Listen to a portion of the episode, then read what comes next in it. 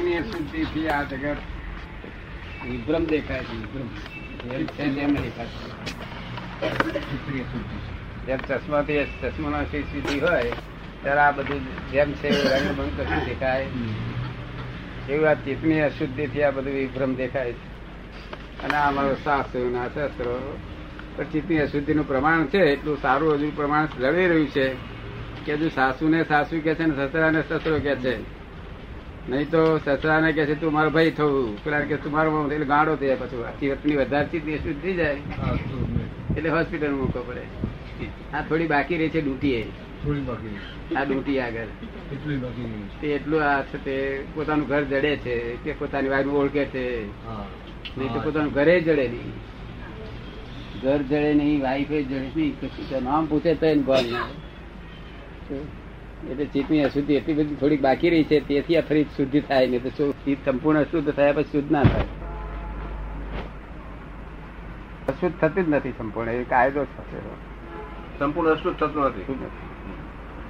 નહીં તો તો પછી થઈ રહ્યું ને એક ઇન્દ્રિય જીવ હોય એક ઇન્દ્રિય થોડી શુદ્ધિ છે તો એક ઇન્દ્રિય જીવ રહે છે. હા. પછી રહ્યું જ નહીં ને જીવ- જીવ જ ના રહે ને. એટલે થતી જ નથી એવું બનતું નથી. હવે અશુદ્ધ ચિત્ત શેનાથી જાય? કારણ કે ચિત્ત પ્રસન્ન પ્રસન્નતા થઈ જાય. તેનાથી જાય? ચિત્ત પ્રસન્નતાથી. આ ચિત્ત પ્રસન્નતા કોના હોય? તો જ્ઞાની એકલા ના હોય. બીજે ચિત્ત પ્રસન્નતા ના હોય. બીજે નો હોય. હે? બીજે નો હોય ત્યાં જ્ઞાની માં હોય. તો વખતે એક ક્ષણ વાર એક એક ઘડી વખત આવી જાય. એક- પળ બે પળ. શું? બરોબર. હોય. પણ પળ બે પળ હોય. લાભે કાળે ચિત્ત પ્રસન્નતા ના આ ચિત્ત પ્રસન્નતામાં જેમાં જે ભાઈ આમ નાગની પેટ નાચ્યો ડોલ્યો તેનું એટલું એટલું ચિત્ત શુદ્ધ થઈ જાય. એટલા પ્રમાણ થઈ જાય. અને કાયમ રહે. એ ચિત્ત પ્રશ્ન પોતે ડોલ્યો મય. ડોલે. બરોબર. તો પછી એ વસ્તુ કાયમ રહે. શુદ્ધિ થતી જાય. જેટલો વખત ડોલ્યો એટલો શુદ્ધિ બીજો ઉપાય જ નથી. ચિત્ત શુદ્ધિ નો ઉપાય આ બીજા તપ જપ એ બધા છે કે તે ધીમે ધીમે આસ્તે આસ્તે ચિત્ત શુદ્ધિ કરે. જપ તપ બધું છે ખોટું નથી. ચિત્ત શુદ્ધિ નો ઉપાય છે. શું પણ આ તો તરત જ આ તો આનથી મોમેન્ટ. થઈ ગયું કેટલા પ્રમાણમાં ડોલે. કેટલા જેટલા પ્રમાણ ડોલે? હા એટલે પેલા પેલા ચંદ્રકાંત પેલા પેલા મિકેનિકલ વાળા ચંદ્રકાંત મેં કહ્યું હતું. હા. Chemist Chandrakant. Chemist chemist Chandrakant. હા. મેં કહું મોઢામાંથી કોકરો કાઢી નાખો ને કહ્યું હા. ભાઈ કાઢી નાખે. પોતાના વિચારમાં હોય આ પ્રસન્નતા લાભ ના મળે. શું થાય? તો પછી બોલાવું તાર પાસે એ પોતે જ બોલે. ખબર ને? બરોબર. ટીકડે ચોખ્ખું કઈ નાખવું જોઈએ. એકડે તો આમ પ્રસન્નતા એનો લાભ તરત જ ધોવાઈ જાય બધું. મેં- આપને એક વખત પૂછ્યું હતું કે ચિત્ત શુદ્ધ કેમ કરો? તો આપે કહ્યું તમારું ચિત્ત શુદ્ધ કરી નાખ્યું છે. એ ચિત્ત શુદ્ધિ થઈ ગયેલું છે પણ ચિત્ત શુદ્ધિ હજુ જે બાકી છે હા. જે ચિત્ત શુદ્ધિ તમને પ્રસન્નતા ઊભી થરા થાય ત્યાં સુધી ચિત્ત શુદ્ધિ. બાકી ચિત્ત શુદ્ધિ થઈ ગયું એટલે ચિત્ત પ્રસન્નતા થાય ચિત્ત એટલે જ્ઞાન દર્શન. નિરંતર જ્ઞાન દર્શનની પ્રસન્નતા રહે. શું છે નિરંતર રહેવું જોઈએ. ચિત્ત શુદ્ધિ થયું તેથી તમે વયા તમે. હા. તે પ્રમાણ થયું. પ્રમાણ. દરેક ને રસ્તા પર આવી ગયા. રસ્તા પર આવી વિસા મળ્યો વિસા. હા વિસા મળ્યો. બરોબર. ટિકિટ બધી વાત. પછી આગળ શું કરવાનું? કરવાનું તો કશું છે જ નહીં આપડે સમજવાનું કેવી રીતે? શું સમજવાનું? હા સમજવાનું જ બસ બીજું કશું કરવાનું હા પણ એ વિસા તો મળી ગયો.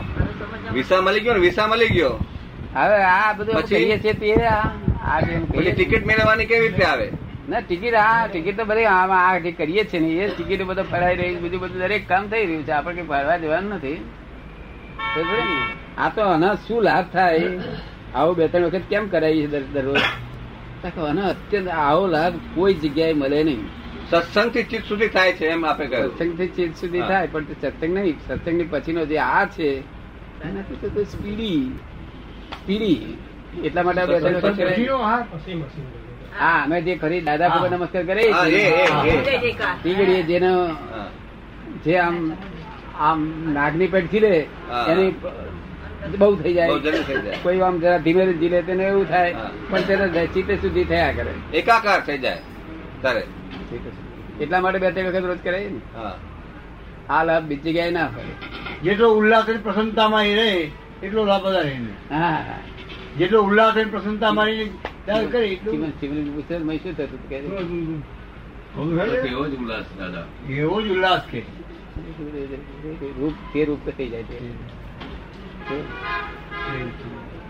એટલે? વસ્તુ સ્થિતિમાં આ એટલું બહુ પોઈન્ટ બહુ જરૂરિયાત પોઈન્ટ છે આ. તેથી બે ત્રણ વખત જાય ને. ભાઈ ભાઈ ઇલેક્ટ્રિકલ વાઇબ્રેશન્સ બધા થઈ જાય છે ને? વાઇબ્રેશન્સ બધા થાય વાઇબ્રેશન તો થાય એ વાત જુદી છે. વાઇબ્રેશન તો પૂતગલિક બાબત છે. પણ આ તો સીધું ડિરેક્ટ શુદ્ધિ જ તોડી નાખે. સુધી. જેમ કલાકમાં આપણું પેલું તોડી નાખે છે. એના કરતા આ બહુ ઉત્તમ વસ્તુ છે. એકાકાર થઈ જાય એકાકાર થઈ એકાકાર બધું જ નવી જ જાતનું થાય. એકાકાર તો આપણે સત્સંગમાં રહે છે. પણ આ તો જુદી જ જાતનું થાય. હા. એટલે દાદા જ થઈ જાય એમ દાદા થઈ જાય. હા.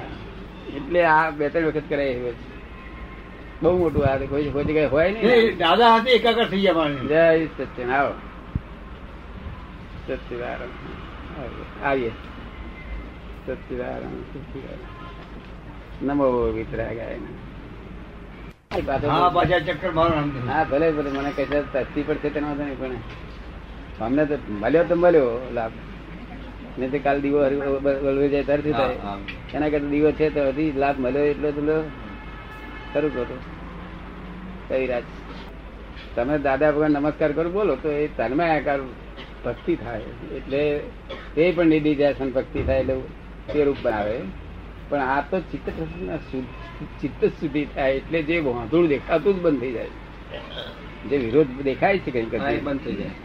જો અને વિરુદ્ધ ઈચ્છાઓ થાય તે બધી બંધ થઈ જાય. ચિત્ત શુદ્ધિ લીધે જ બધી અશુદ્ધિ લીધી ઈચ્છાઓ બધી.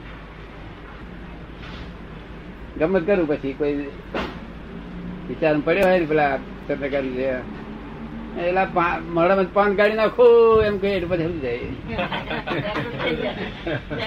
પાન ખાધેલો શું કરે પાન ખાધેલો બોલે? ના નહીં બોલી શકે. ન બોલી શકે. બીજા ઈલાજ આપણે બધા કરીએ સત્સંગ ને બધા. એના આ- બહુ ઉત્તમ કોટીનો ઈલાજ છે. આ ઉત્તમ બધું. દાદાની હાજરીમાં કે દાદાની હાજરી વગર? હાજરી વગર થાય છે તે. હાજીમાં નહીં દાદા ન હોય ને આવી રીતે બધા ધૂનથી બોલે તો ફેર પડે કે નહીં? તે નિધિ ફળ મળે. આ નિધિદાસન ફળ મળે ને? એ તો મળે ને એ તો બધું મળ્યા જ કરે. પણ આ જે છે ને તે આ બધું જ છે તે ઊંચા ઊંચું છે. પણ આ વરી એટલી ઊંચું છે છે?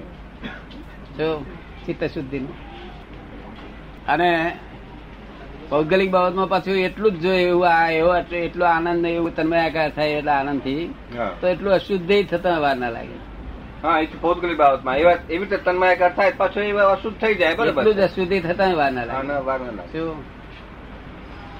જે આ શુદ્ધ થાય આમાં એવું એમાં અશુદ્ધ થાય. પેલું જેનું ચિત્ત અશુદ્ધ છે અને એ જે એ- જે હાસ્ય હોય છે પાછું અશુદ્ધનું હાસ્ય એવું સરસ હોય હા શું સરસ બને ને હમાને આકર્ષણ કરે આકર્ષણ કરે.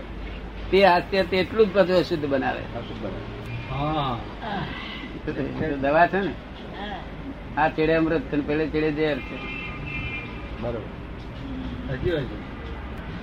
મુક્ત હાસ્ય ઉત્પન્ન થાય એવી વસ્તુ નથી કોક પ્રવૃત્તિ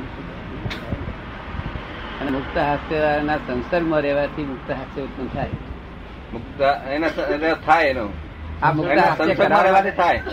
મુક્ત હાસ્ય કરવા માટે આ કરીએ છીએ કે ચિત્ત શુદ્ધિ થતી થતી થતી તો સંપૂર્ણ શુદ્ધતાને પામી ગઈ. તો મુક્ત હાસ્ય. કાયમ રહે પછી. કાયમ. કાયમ રાત્રે બે વાગે ઉઠાડે તો મુક્ત હાસ્ય તો. સંવેદનમાં જ મુક્ત હાસ્ય ભગવાન ના કિલો વાગ્યો તો એટલે શલ્ય હતું તો હાસ્ય હતું. પણ પેલું ઓછું ઓછું દેખાય. લોકોને ખબર પડે કે આ હાસ્ય ફેર પડ્યો ભગવાન. કારણ કે શલ્ય હતું. તેથી પેલા વૈદ્ય શોધ ખોલી ભગવાન ને કંઈક શલ્ય છે ભગવાન હા નહીં ભગવાનનું હાસ્ય આવું નતું કે. એ હાસ્ય પેલું કચાર સારું લાગે શલ્ય શલ્ય જાણી પછી કોણ કોણ જોયા તાર ખબર પડી ગયા તો. શલ્ય એટલે દાદા આ સાથે બીજી વસ્તુ અંદર દાખલ થઈ. બીજી વસ્તુ. શું ખૂંચે એવી. Foreign okay. ખૂંચે એવી બીજી વસ્તુ દાખલ થઈ એટલે શરીર. પર વસ્તુ આમાં ખૂંચે જ અમે કોંટો જોયો ને ખૂંચ્યા જ કરે તે જગ્યાએ. ફોરેન બોડી કે? એ શલ્ય કહેવાય. સ્વાભાવિક પ્રકૃતિમાં મિથ્યાત્વ એ શલ્ય ગણાય છે. મિથ્યાત્વ એ શલ્ય ગણાય. સ્વાભાવિક પ્રકૃતિ સ્વાભાવિક પ્રકૃતિ. સ્વાભાવિક પ્રકૃતિ એવી નથી કે છે. જો મિથ્યાત્વ એ શલ્ય ગણાય છે. મિથ્યાત્વ શલ્ય છે ને? અઢારમો ચિત્ત? કવિરાજ પૂછે છે કે ઈચ્છાઓનું ઉદ્ભવ સ્થાન પણ અશુદ્ધ ચિત્ત છે? ઈચ્છાઓનું ઉદ્ભવ સ્થાન પણ અશુદ્ધ ચિત્ત છે? અશુદ્ધ ચિત્ત જ બધું આ ઈચ્છા નું બધું ઉદ્ભવ સ્થાન બધું આ અશુદ્ધ ચિત્તનું જ બધું કારણ છે આ બધું. જો પણ દાદા મોક્ષની ઈચ્છા હોય એ અશુદ્ધ કેવી રીતે ગણાય? અશુદ્ધ ચિત્તમાંથી જ આ મન ઉભું થયેલું છે. મનમાંથી શુદ્ધ અશુદ્ધ ચિત્ત થયું નથી. અશુદ્ધ ચિત્તમાંથી જ મન બુદ્ધિ અહંકાર બધું એમાંથી થયું છે એટલે ઈચ્છાઓ થી અશુદ્ધ તો ઈચ્છાઓ તો શુદ્ધ પણ હોઈ શકે ને અને અશુભ હોઈ શકે બંને હોઈ શકે ને? હા પણ એ અશુદ્ધ ચિત્તનું કારણ છે ઈચ્છા જ ના હોવી જોઈએ. ઈચ્છા કોઈ પણ જાતની ઈચ્છા નહીં હોવી જોઈએ. શુદ્ધ ચિત્ત પછી ઈચ્છા જ નહીં ને. હા એકદમ શુદ્ધ ચિત્ત પછી ઈચ્છા નહીં. એ ઈચ્છા છે તે અશુદ્ધ ચિત્ત જય સચિદાન અશુદ્ધ ચિત્ત દેહ દેહ બધું ઉભું થયેલું એનાથી ને દેહ છે તો ખાવા પીવાનું બધું જોઈએ બધું. તો? અને આપણે તો હવે પાછા ફર્યા છે માટે આપણી આપણી આપણી ખાવાની ઈચ્છાઓને આસમતી ઈચ્છા કહીએ છીએ. બરોબર. કે ઈચ્છા નું બીજ જલી ગયેલું છે. શું છે? ઈચ્છાનો બિલ જલી ગયો હા એટલે પછી એ સર્ગે એનું ફળવારી નહીં થાય. જે શેકી નાખેલા બીજ હોય ને ઉગે નહીં. બરોબર. કાંઈ પછી ઉગે નહીં. ઉગે નહીં. તેવી આ ઈચ્છાઓ શેકી ગયેલી એ ઉગે નહીં. ઈચ્છા કામ કશી વાતચીત પૂછવી છે કે? કઈ પૂછવું છે? દાદા જ્ઞાન લીધા પછી શું કે છે જ્ઞાન લીધા પછી મનમાં વિકારો રહે છે. તો તેનું કારણ શું? એ કે છે જ્ઞાન લીધા પછી મનમાં વિકારો રહે છે તો એનું કારણ શું? મનના વિકારો તો જ્ઞેય છે. મનને ને- મનને આત્માને બે મન જ્ઞેય છે અને મનના વિચારો જ્ઞેય છે. એટલે જોવાની વસ્તુ છે એમાં જે જે છે અને આપણે આપણે પહેલા પહેલા હતા સામાજિક માનવ સ્વભાવમાં હતા. કેવા હતા? માનવ સમાજ માનવ સ્વભાવ સારું ને ખોટું જો આ સારું ને આ ખોટું. આ ખોટા વિચાર ને સારા વિચાર. હવે આત્મ સ્વભાવમાં આવ્યા તે બધું એક જ વિચાર એ જ્ઞેય છે બધું. બધા સારું અગર ખોટું હોય બધા જ્ઞેય છે. શું છે? અને આપણે જ્ઞાતા છે જ્ઞેય જ્ઞાતાનો સંબંધ છે. પછી ક્યાં રહ્યું દખલ જો- જોવા માટે એવી રીતે આત્મદ્રષ્ટિથી જોવા માટે પુરુષાર્થ કરવો પડે છે કે હંમેશા જોવાય જ છે. કે છે એ રીતે આત્મદ્રષ્ટિથી જોવા માટે કઈ પુરુષાર્થ કરવો પડે છે કે એની મેરેજ જોવાય છે? એની મેરેજ દેખાય. જોવાય એની મેરેજ દેખાય. અમે જે જ્ઞાન આપ્યું છે ને તે રિલેટિવ ને જુઓ. રિલેટિવ અને રિયલ રિયલ બધી અવિનાશી છે રિલેટિવ વિનાશી છે આ બધા દેખાય છે જ્ઞેય તે બધા વિનાશી જ્ઞેયો છે. શું સૂક્ષ્મ સંયોગો સ્થૂળ સંયોગો એ વિનાશી સંયોગો છે. એ બધું જ્ઞેય છે. અને મેરે છે સ્વાભાવિક પાંચ આજ્ઞા તમારું કામ કરે છે. આ તો આ તો સત્સંગનો આવી અને પૂછે તો દરેક બાબતનું લક્ષ રહે ને, લક્ષ રહે તો પછી કશું કરવાનું રહેતું. નથી પણ સત્સંગનો અભાવ ના રહેવો જોઈએ. બધું પૂછી લેવું છે બધું પૂછીએ તો આપણને ખબર પડે, નહીં તો કશું થતું નથી. આ જ્ઞાન લીધા પછી કશું જ થાય નહીં. જ્ઞાન જ્ઞાનમાં રહે એક નાયક સ્વભાવમાં જ રહે. બસ નાયક એટલે જાણ્યા જ કરવાના સ્વભાવમાં રહે, બીજો સ્વભાવ ના. જાણવાનું એટલે મનને જાણવાનું કે શરીરના સંવેદનોને પણ જાણવાનું? જાણવાનું એટલે મનને જાણવાનું કે શરીરના સંવેદનોને પણ જાણવાનું? બધું મન મનના વિચાર આવે તે જાણવાના બુદ્ધિ શું શું કરે તે જાણવાનું અહંકાર શું કરે છે તે જાણવાનું તો ભાઈ શરીર શું કરે છે તે જાણવાનું લોકો શું કરે છે તે જાણવાનું બધું જાણવાનું સંયોગો જેટલા જે છે એ બધા સંયોગો જાણવાના છે. સંયોગ ખબર પડે કે ના પડે? એટલે મનમાં વિચાર આવ્યો જે કોઈ વસ્તુ આવે અને જાય એ બધા સંયોગ કહેવાય. શું કહેવાય? સંયોગો કહેવાય. કોને સંયોગ કહેવાય? વિચારો આવે આવે ને જાય. આવે ને જાય. વિચારો હોય ગમે તે હોય પણ આવે ને જાય એ બધા સંયોગ કહેવાય. એને એ સંયોગ બધા જ્ઞેય છે. અને જે આવતો નથી જાતો નથી જે જોનારો કાયમ રહે છે તે તે જ્ઞાયક છે. શું છે. એક નાયક બધું આ સંયોગ આવતા જતા ને જોયા કરે કે ફલાણા ભાઈ આયા આ ગયા ફલાણા ભાઈ આયા ના ગયા, આમ જોયા જ કરે બસ. આ આત્માનો સ્વભાવ. અને આવે ને આવે ને જાય, એ બધા સંયોગ કહેવાય. સંયોગ પછી વિયોગી સ્વભાવના હોય. જતા જ રહે. તમે કહો કે ના બેહી રહે, તોય જાય બેહી ના રહે. માનવ સ્વભાવ હતો ત્યાં સુધી મનમાં વિચાર આવતા હતા, મને વિચાર આવતા હતા, એમ કરીને એકાત્મ તન્મયાકાર રહેતો હતો. શું રહેતો હતો. હવે તન્મયાકાર ના રે એ છૂટો રે કારણ કે પેરી પેલા પૌද්ગલિક સ્વભાવ છે. અને આ આત્મ સ્વભાવ છે આ અવિનાશી સ્વભાવ છે પેલો વિનાશી સ્વભાવ છે આવે ને જાય. તો કેમ તમને આવે છે? બરોબર. દાદા સંજોગ જ ન હોય. સંજોગ ના હોય તો તો આત્મા ના હોય. ત્યાં આત્મા ન હોય? ક્યાં ક્યાં જાય આત્મા? શું કરે પછી? એ તો આત્મા તો હોય ને દાદા પણ કોને જુએ? હા બસ એ જ કઉ છું કે સંજોગ ન હોય પછી સંજોગ જ્ઞાતા દ્રષ્ટા પણ સંજોગ સંજોગ અસ્તિત્વ નહીં તો આત્માને અસ્તિત્વ નહીં. શું કહ્યું? તો પછી એનો અર્થ એ થયો કે જળ અને ચેતન બંને સાથે જ રહે છે. તે વગર આ થાય જ નહીં ને. જગત આખું આવું ને આવું જ રહ્યા કરવાનું. જળ ને ચેતન વગર જ્ઞેય જ્ઞાતા નહીં. જ્ઞેય જ્ઞેય વગર આ જગત ખાલી થવાનું નથી બધા અને જ્ઞાતા રહેવાના અને જ્ઞેય રહેવાના. હા પણ દાદા પણ સિદ્ધ ક્ષેત્રમાં આત્મા સિદ્ધ ક્ષેત્ર ક્ષેત્રમાં જાય ત્યાં સંજોગ નહીં ને? ત્યાં ત્યાં જ બધા સંજોગો ત્યાં રે અહીંના સંજોગો ત્યાં દેખાય બધા. પણ ત્યાં તો સંજોગ નહીં ને? ત્યાં સંજોગ નહીં. હા એ જ કઉ છું. હા પણ તે સંજોગ તોય પણ એ જોવાનું શું એમને? કઈ નહીં. આ જોવાનું આ સહયોગો જોવાના બધા. આ મેં હાથ ઊંચો કરી દેખાય એમને. એને દેખાય ત્યાં? આ અહીંના સંજોગો. દેખાય. જો એની એની જ્ઞાતા દ્રષ્ટા પણ ગુણ તો હજુ ચા- કાયમ રહે જ. એ તો રહે એ જ કાયમ રહે એ જ આત્માનું સ્વરૂપ. એ જ એને જ્ઞાતા દ્રષ્ટા હોય તેવા જ આનંદ રહે હોય નહીં તો આનંદ ના હોય. મિતાનંદ ન હોય. ના હોય.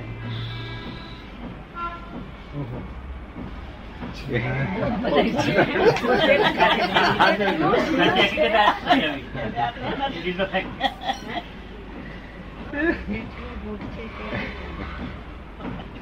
fact.